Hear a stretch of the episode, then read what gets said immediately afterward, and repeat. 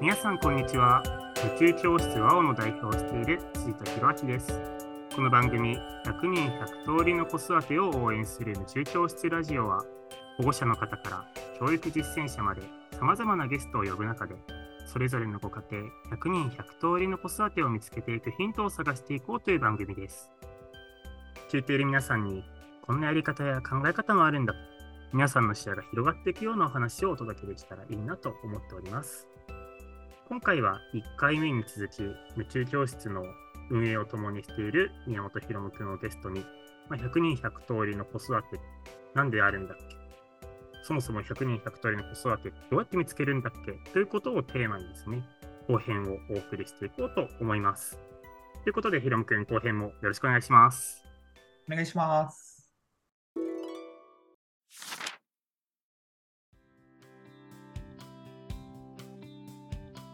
はい、ということで、まあ、後編に入ってきましたが、いかがですか？ちょっと、ポッドキャスト収録っていうのは初めてなもので、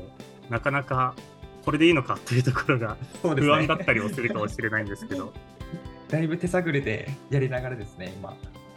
いや、そうですよね。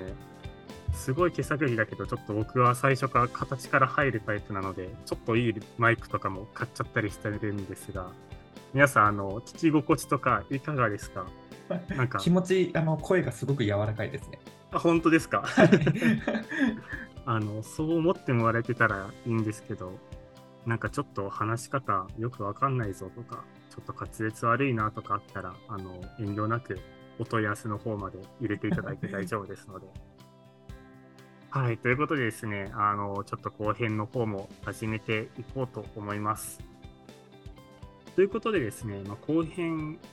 は、まあ、最初、まあ、前回のちょっと軽いおさらいからすると、まあ、なんでこのラジオを始めたんだっけ？という背景からちょっとお話をさせていただいていて、まあ、夢中教室ワオという、まあ、学校が合わない子向けの、まあ、オンラインで一人一人の好きに合わせた、まあ、オーダーメイド型の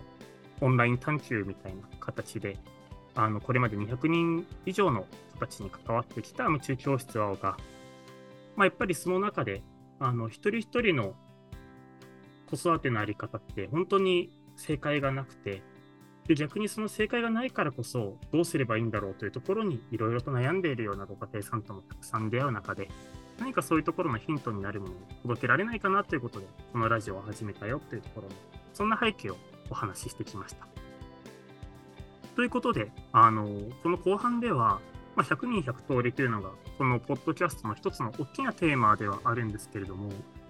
まあこの100人100通りって、なんで本当にそんな100人100通りなのかっていうところからちょっとだけ迫ってみたいなと思っています。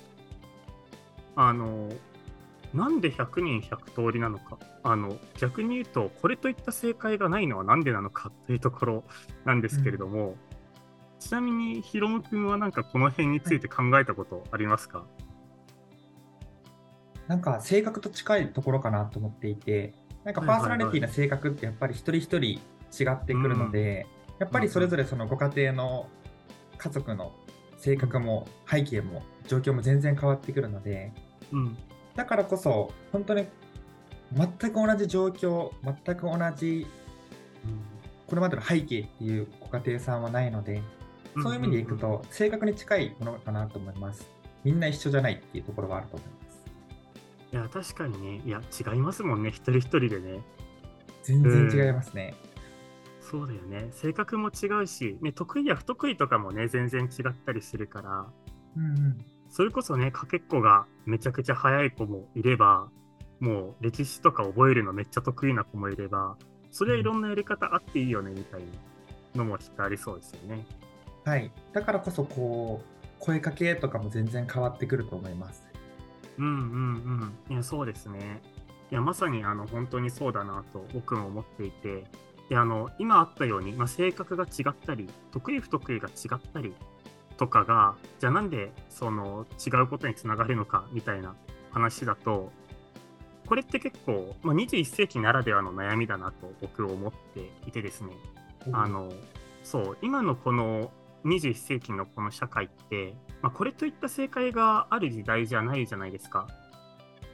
まあ、あの例えばいい大学に行ったからといって本当にそれが幸せかわからない。まあ、もちろんお金稼げる人もいるかもしれないけど、お金をたくさん稼いでても、まあ、例えば働きながらうつ病になってしまったりとか、なんかこれで本当にいいのかってことで悩んでる人もいる。でもその一方で、例えばなんか島とかに移住して、お金めっちゃ稼げるわけじゃないけど、その島の中で人との交流を大事にしながら、すごい幸せそうに生きている、まあ、30代の人とかもいるわけですいいですね。いいですよね。島移住。ま、僕もいいなっていう。今僕は移住をめちゃめちゃしたがってるんで。はいとかね。あの、奄美大島の方とかね。はい。いいですよね。まあまあ、そんなね、いろんな、あ、こういうのいいなっていうのが、本当一人一人にね、正解があるっていうような時代に突入してきてるわけですよね。まあ、例えばこれちょっと昔に遡ったりしたら、例えばあの今から100年ぐらい前とか、明治時代とかだったら、まあもしかしたらあのもっと日本よりも強い国から植民地にされちゃうかもしれないから、みんなで一つになって、あのなんとか日本を強くしようみたいな形で、もうそれしかやることがなかったとか、第二次世界大戦が終わった後とかも、少しでも日本の経済が伸びるように、みんな工場でみんな一生懸命働いて、大手企業に入ってみんなで夜まで働くんだみたいな生き方っていうのが割と、まあ、いくつかあったとはもちろん思うしあったんですけど、今と比べるとかなり限定的だったし、そうですよね。そうそう、こうあるべきだったっていうのが、まあ、すごい強かったわけですよね、これまでは。まあ、むしろ人間って多分、これまでの何千年とそういう社会が規定してきた一つの生き方みたいのに縛られてくることがすごい多かったんだけど、この21世紀に入って、そうじゃなくなってきたっていうのがまさに今なんですよね。壮大ですね。そう。でもこれすごい、だからこそ人間がまだ答え見つかっていないお話で、だからこそ生き方がどうなるか、一つのものじゃなくていろんな生き方があり得る時代になってきた。ってなってくると、まあ、さっきの前半で話したように、まあ、教育っていうのが、まあ、その子らしい幸せのためにあるのであれば、幸せもいろんな生き方によって分かれてくるから、幸せのあり方も本当にいろんな形になってきてとなると、やっぱりそのための教育とか子育てっていうのも、さっきね、まさにヒロム君が前半で話してくれたように、その子が、あ、これから楽しいことがあるんだな、何にじゃあ楽しいんだろうかとか、そういうことがちゃんと分かって、そこに向かってちゃんと道を歩んでいけるっていう、本当に不確実なものへのあの歩み方っていうのが結構ポイントになってくるんじゃないかなっていうふうに感じるようになりました。なんかふと思ったのが、なんか今というかまあ最近というか社会人になって会っていく周りの大人の方たちで、なんかこの人パワーあるなとか、なんかこの人すごい楽しそうだなと思ってる人って、自分なりのそのやりたいこととか、自分が好きなこととか、まあ、それこそのちょっと移住したりとか、海外いろいろ旅してますっていう、そういう人たちが印象的に多いなと思って、それってもしかしたらこう自分らしさっていうのをその人自身は見つけていて、うん、まさに自分らしく生きてるからこそなんかパワーがあったりとかちょっとこうエネルギーに溢れてたりするのかなって今実さんの話聞きながらポロッと思いました。いやめちゃくちゃそうですよね。なんか自分らしく生きるってね、結構この一つのキーワードですよね、きっと。あの簡単そうに見えてめちゃめちゃ難しいですよね。そうめっちゃむずいんですよ、これ。あの自分らしさってなんだみたいな、本当そういう話だなと思ってて、なんかあの、まさにそこで一つ話したいことがあって、あの、すごい僕が大事な考え方で、文人主義っていう平野啓一郎さんっていう人が、まあ、唱えた考え方があるんですよね。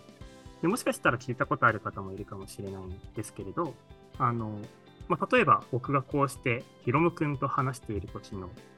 自分と、自分が、じゃあお母さんお父さんと話している時の自分と、自分が高校生の頃の友達だった時に話している自分って、まあ、それぞれいろんな顔があると。で、多分それぞれの顔ってちょっとだったりとか結構違ったりすると思うんですよ、ね、そうですよね。はい。結構違うじゃないですか、そういうの全然違うと思います。そうそうそう。なんだけど、あの、そのいろんな顔があるんだけど、どれかの顔が絶対に正解で、他の顔は自分じゃないっていうのじゃなくて、どの顔も全部自分らしい正解だよっていうのが、まあ、ざっくりとした文人主義みたいなお話で、なんかそうしたいろんな顔が自分の中にあってよくて、それをみんな受け入れてこうよと。で、そのいろんな顔の相対っていうのが自分らしさであるっていうふうに僕は捉えてるんですよね。そう、だからなんか結構よく聞く、まあこれは子供からもそうだし、保護者さんからもそうだし、友達からもそうなんですけど、あの、なんだろう、なんか他の人には家族にはこういうこと言わないのに、すごい言っちゃうんだよねとか、やっぱ自分良くないのかなみたいな、そういうなんか相談って受けることないですか、ああります、あります。まさにあの中学生の男の子とこの文人主義の話になったことあって、たまたまあの G2 さんからあの文人主義の本の話聞いてたので、そこでお話できたんですけど、うん。うんうん、学校に自分が行った時に、他の生徒と話す時の自分と、うんうん、お母さんに対する自分とゲームをしてる時の自分、うん、全然性格が違うから嫌なんですっていう話になったことがあって、でそれから一緒にですねこの文人主義のまとめっていうところを一緒に見ながら、うん、なんかいろんな自分がいるのってこれって実は当たり前で、うん、でもそれが悪いってことはないんだよねっていうところに気づいてからはなんかこう、うん、いろんな自分を好きになろうっていう努力をやっていきますっていうふうに言ってくれた子がいて、それはすごい僕も印象的なんですけど、うん、いや僕ら大人もあると思うんですよね。いろんな顔が持ってて、いろんな自分がいるんですけど、それって最終的にはそれも自分っていうのを受け入れるだけで全然考え方とか、うんうん、価値観っていうのは変わるような気はしますよね。うん、いや本当にそうだなと思いますね。うん、まあなんかすごい、この考え方結構このラジオの、ま、根底に置いておきたいなと思っていて、なんかどういうことかっていうと、まあ、100人100通りの、まあ、この子育てを探すっていう時に、正解一つに絞らなくていいと思うんですよね。なんか、その、こういう時はこういうのがいいし、こういう面ではこの子育ての仕方いいなとか、いろんな面を持ってていいなと思ってます。まあ、だから、なんかこれまでこうじゃなきゃいけないと思っていたやり方とかが、実は別のこういうやり方あるよとか、こういう見方あるよとか、そういうような、なんかいろんな顔に気づいていくような、そんなきっかけになるような、まあ、ポッドキャストラジオになればいいなというふうに思ってるんですよね、これが。うん。まあ、なので、あの、まあ、この子育て、100人100通りの子育てを応援するっていうことで、じゃあどうやってその探し方を応援するのかというような話し方で言うと、まあ、今後のポッドキャストのお話になると、あの本当にいろんな人をゲストに呼んでいこうと思ってます。であのまあ、どんな人かっていうと、まあ、あの保護者さんをゲストに呼ぶこともあれば、まあ、例えば実際に教育とかを実践、いろんな形で実践されている方を呼ぶこともあるし、まあ、別の形から何かしらの形で教育あの子育て支援って形に関わっている人を呼ぶかもしれないし、あるいは実際に例えば不登校の当事者だった人とかを呼んだりとか、まあ、あるいはそういう不登校だけに限られず、限らず、何かすごいめちゃくちゃ受験頑張った人とかを呼ぶかもしれないし、あの、いろんな形のそういう教育や子育てを経験してきたり、やってきたり、今やっているような人たちとの、まあ、対談っていうのを通して、あ、こういう見方あるんだなとか、あ、こういうやり方あるんだ。いや、でもこのやり方自分に合わなそうだなみたいなことを、まあ、いろんな考え方あっていいと思うので、そういうのをまあ取捨選択というか、選択肢が広がっていくっていうのがね、大事なことの一つだと思うので、そういうようなね、機会っていうのを、まあ、このポッドキャストを通して作っていけたらいいなと、そんなことを思います。すごいゲストの方、豪華ですよね。あの僕が言うのもあれなんですけど。ね、あの、もう全員発表しちゃいたいぐらいなんですけれども、あの結構僕も話すのがすごい楽しみな方々を、こもすでに何名とも決まっていたりするので、はい、ぜひぜひこの後も楽しみに待っていただけたらと思います。はい、あのちなみに、はい、次回のゲストの、あの紹介だけしておくと、次回はですね、あの、夢中教室の伴奏先生を一緒にしてくれている人でもあり、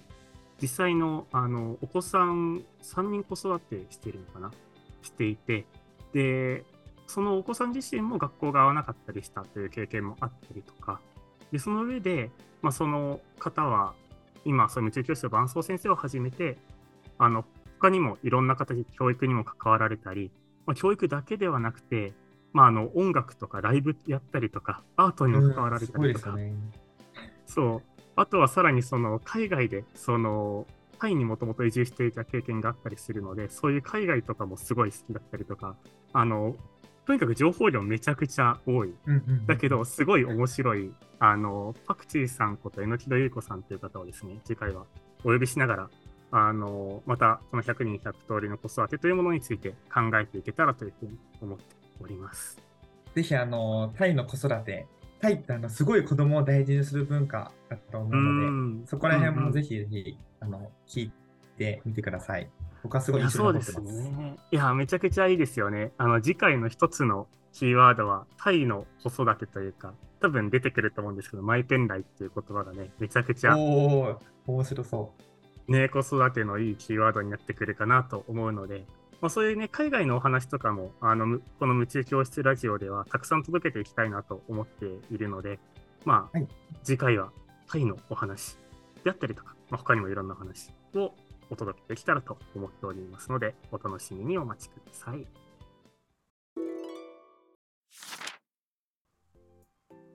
はい、ということで、あの今日はこの辺りにできたらと思うんですが、ひろむくん、最後にちょっと軽い感想を聞けたらと思うんですが、はい、いかがでしたか？いや、初めてのポッドキャストなんですけど、なんか普段 G2 さんとこうやって話してるのが、なんか一つ、なんか皆さんのヒントになったりとか、うんうん、なってもらえるとすごい嬉しいなと思うのと、なんかあの、本当にこう、ゆるっと皆さん聞いていただきながら、うん、子育てに関するあの情報を集めるのってすごい大変だったりすると思うので、あの家事しながらとか洗濯しながらとか、あの耳だけでもぜひ聞いてもらえるとすごい嬉しいなと思います。そうですね。まあ、あのこんな感じでね、あのこれからも、まあ、あの僕一人パーソナリティの時もあれば、時々こういうふうにヒロム君も登場しながら3人でやるのもいいかもしれないし、まあ、あのそんな形であのまたお届けしていけたらと思いますので、はい、あのちょうど今日は時間はじゃあこの辺りになってきたので、100人100通りの子育てを応援する宇宙教室ラジオは、今日はこの辺りで終わりにさせていただけたらと思います。お聴きいただいた皆さんありがとうございました。また次回お会いしましょう。素敵な一日をお過ごしください。それでは皆さんさようなら。さようなら。